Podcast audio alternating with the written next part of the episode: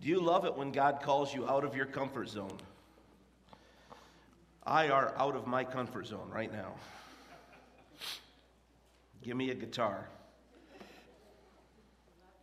Would love you too. Thank you. This morning we're going to continue in 1 Peter chapter 4. Our text will be through verses 12 through 19.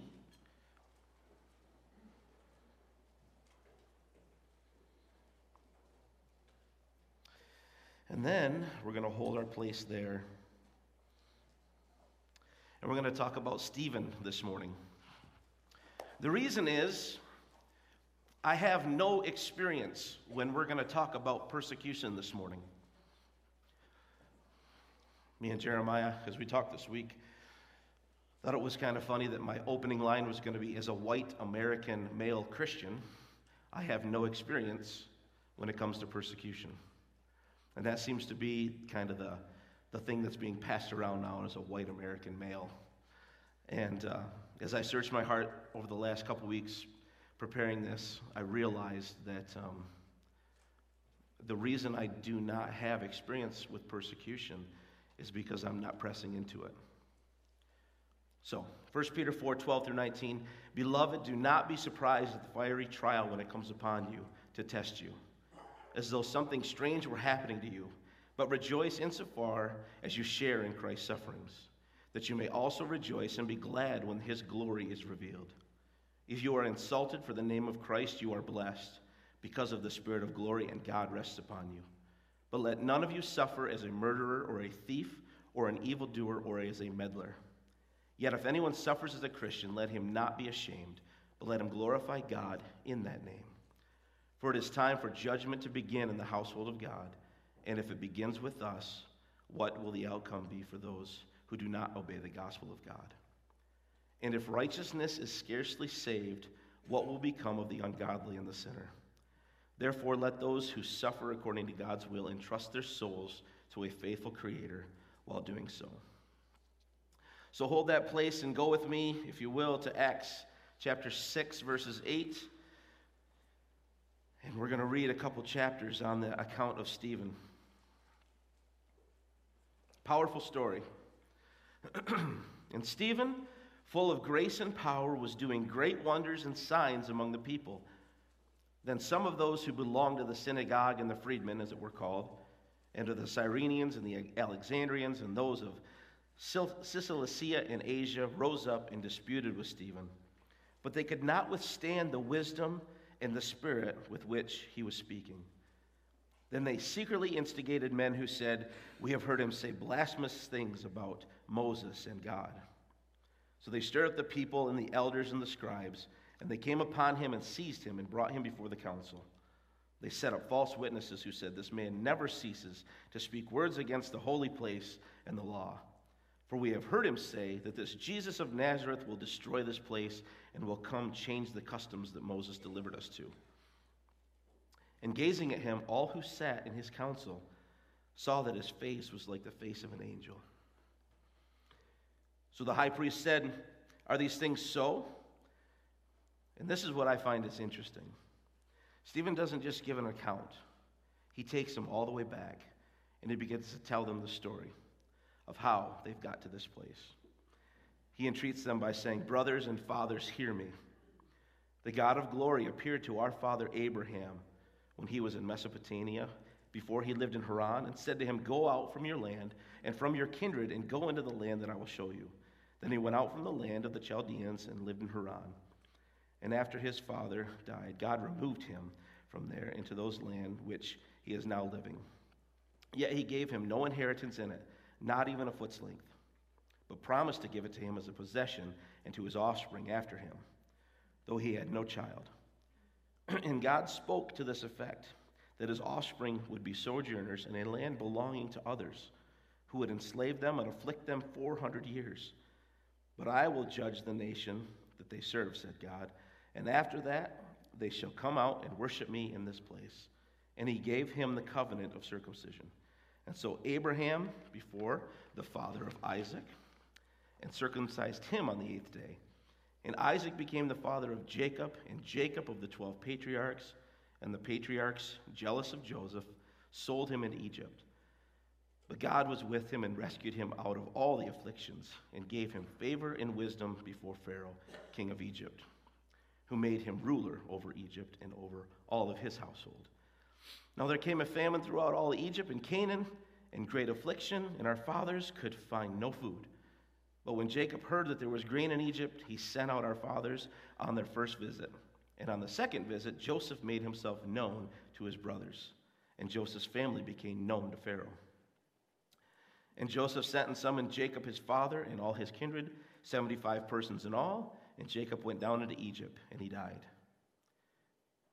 he and our fathers, and they were carried back to Shechem, and laid him in a tomb that Abraham had bought for a sum of silver from the sons of Haman and Shechem. But as the time and the promise drew near, which God had granted Abraham, the people increased and multiplied in Egypt, until there arose over Egypt another king who did not know Joseph. He dealt shrewdly with our race and forced our fathers to expose their infants so they would not be kept alive. At this time Moses was born, and he was beautiful in God's sight. And he was brought up for the 3 months in his father's house, and when he was exposed, Pharaoh's daughter adopted him and brought him up as her own son. And Moses was instructed in all the wisdom of the Egyptians, and he was mighty in his words and deeds. When he was 40 years old, it came into his heart to visit his brothers, the children of Israel. After seeing one of them being wronged, he defended the oppressed man and avenged him by striking down the Egyptian. He supposed that his brothers would understand that God was giving them salvation by his hand, but they didn't understand.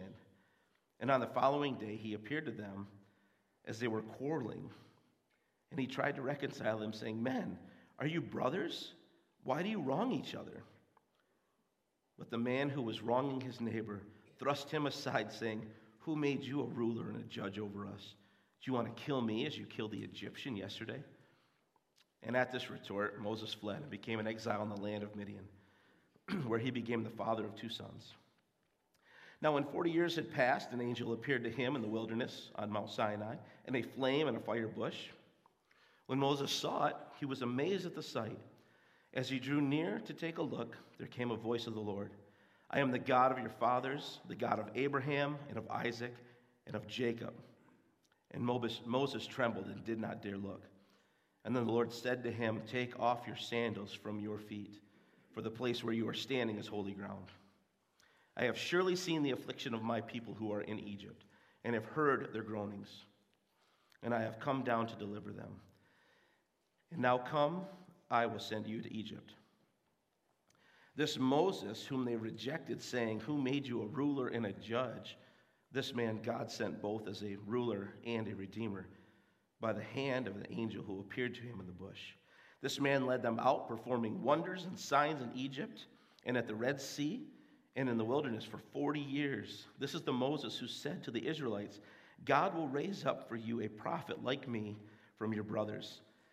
This is the one who was in the congregation in the wilderness with the angel who spoke to him at Mount Sinai and with our fathers. He received living oracles to give to us. Our fathers refused to obey him, but thrust him aside, and in their hearts they turned to Egypt, saying to Aaron, 'Make for us gods who will go before us.' And for this Moses who led us out of the land of Egypt, we do not know what's become of him." So they made a calf in those days and offered a sacrifice to the idol, and were rejoicing in the works of their own hands. But God turned away and gave them over to worship the hosts of heaven, as it is written in the book of the prophets. "Did you bring me slain beasts and sacrifices during the 40 years in the wilderness, O house of Israel? You took up the tent of Moloch and the star you gave to Rephim, the images you made to worship, and I will send you into exile beyond Babylon." Our fathers had the tent of witness in the wilderness, just as he who spoke to Moses directed him to make it, according to the pattern that which he had seen. Our fathers in turn brought it in with Joshua when they dispossessed the nations that God drove out before their fathers. So it was until the days of David, who found favor in the sight of God and asked to find a dwelling place for the God of Jacob. But it was Solomon who built the house for him. Yet the Most High does not dwell in houses made by hands, as the prophet says, Heaven is my throne, and earth is my footstool. What kind of house will you build for me, says the Lord? Or what is the place of my rest? Did not my hand make all of these things? Now this is Stephen back to his brothers and fathers and kindred. You stiff-necked people, uncircumcised in heart and ears, you always resist the Holy Spirit, as your fathers did, so do you. Which of the prophets did your fathers not persecute? And they killed those who announced beforehand the coming of the righteous one, whom you have now betrayed and murdered. You who received the law as delivered by angels and did not keep it. Now when they heard these things, they were enraged, and they ground their teeth at him. But he, full of the Holy Spirit, gazed into heaven and saw the glory of God, and Jesus standing at the right hand of God. And he said, Behold, I see the heavens opened, and the Son of Man standing at the right hand of God. But they cried out with a loud voice and stopped their ears, and they rushed together at him. And they cast him out of the city, and they stoned him. And the witnesses laid their garments at the feet of a young man named Saul. And as they were stoning Stephen, he called out, Lord Jesus, receive my spirit. And falling to his knees, he cried out with a loud voice, Do not hold this sin against them. And when he had said this, he fell asleep. Saul approved of this execution. And there arose on that day a great persecution against the church in Jerusalem. And they were all scattered throughout the regions of Judea and Samaria, except the apostles. Devout men buried Stephen and made great lamentation over him. But Saul was ravaging the church, and entering house to house, he dragged off men and women and committed them to prison.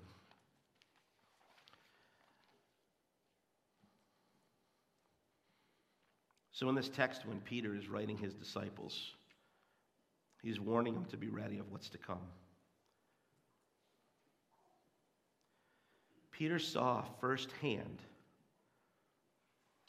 what persecution looks like when Jesus was cast before them in trial. When they whipped his body, when they plucked the beard from his face, when they pressed that crown of thorns on his head.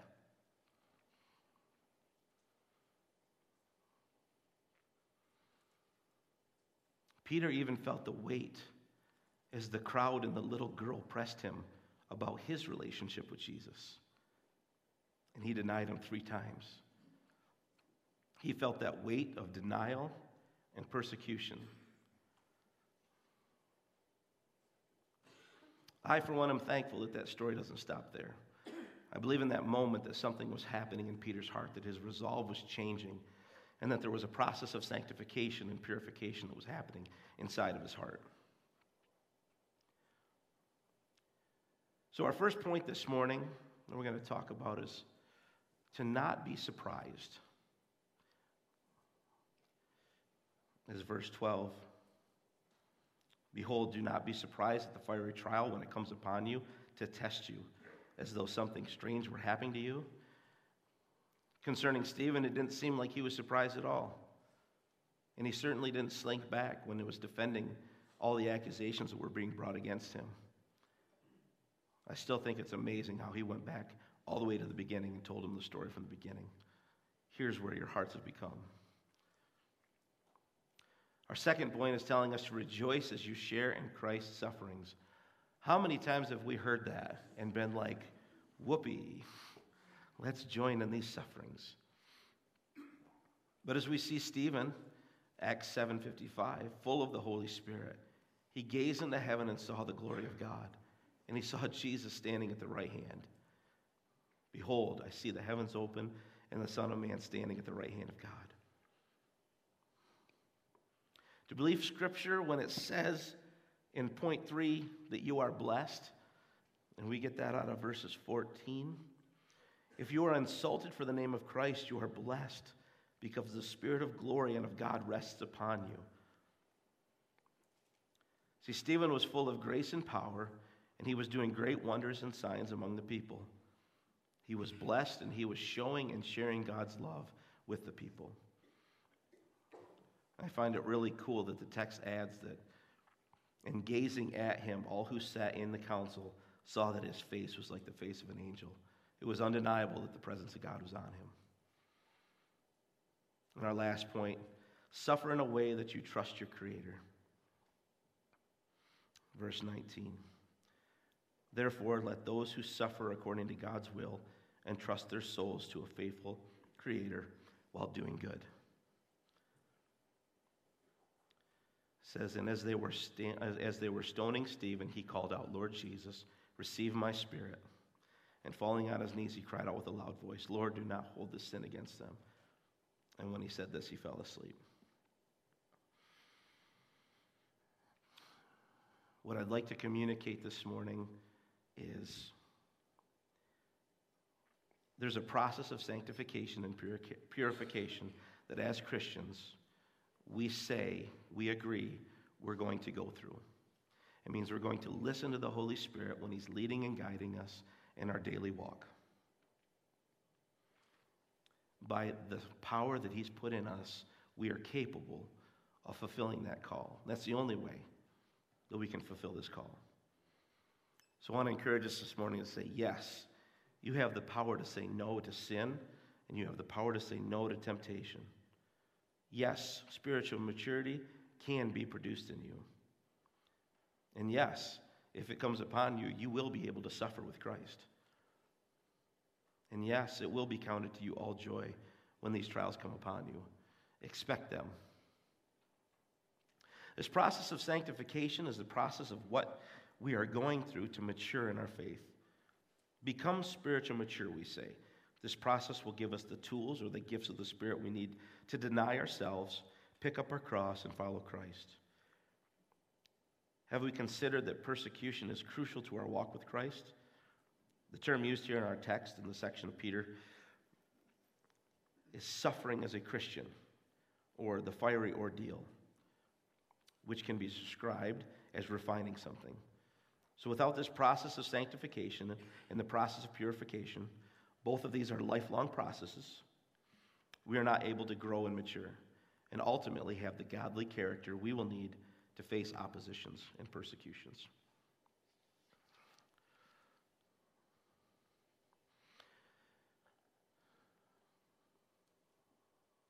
I don't always feel like the work that God's trying to do in me is a good work because I resist it. If we had half of the God knowledge, whatever you want to call it, to see that he does all things for our good and his glory, we would face opposition head on. We would lean into persecution. The reason I don't have a lot of experience in persecution is because I don't lean into it. And maybe you're like me. We have this idea of being a free American. I can do what I want. I can say what I want. I can go where I want. I can do what I want. When you become a slave to Christ and his child, you belong to him. That's a different tone, and it's a different path. Here's what encourages me. It's what Paul wrote to the Philippians, chapter 1, verse 6. And I'm sure of this, that he who began a good work in you will bring it to completion at the day of Jesus Christ. So that process of sanctification and purification, lifelong process. We get that when we see him. That'll be the completion. But until that day, we're going to press in and press on.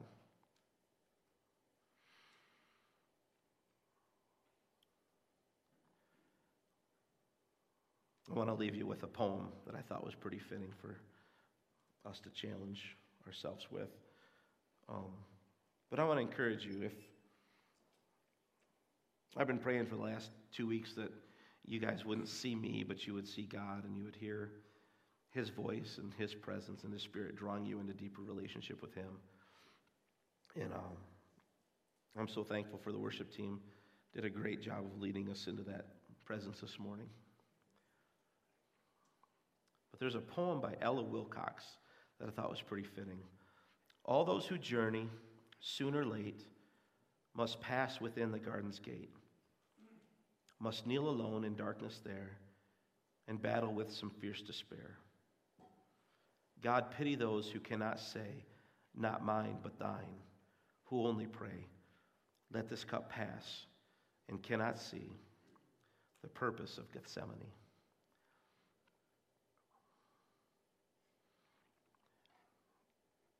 If there's anything that you need to deal with God about this morning, please don't leave this place until you've made whatever that looks like. If you need to come to the altar and pray, if you need to talk to somebody, please don't let this moment pass. And please, if people are at the altar, just kind of quietly slip out and let them do what they feel they need to do with our Father. Amen? So, Father God, we commit this word to our hearts. Your word is your word, and we believe it, Father.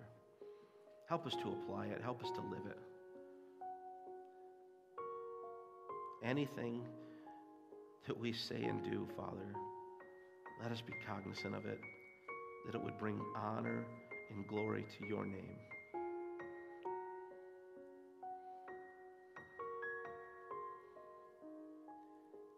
We may be in a situation in our lives, God, where we haven't made you king of our life.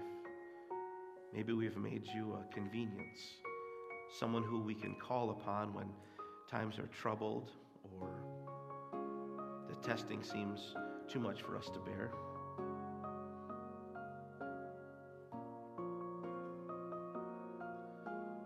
And I believe your Spirit has drawn us to be all in.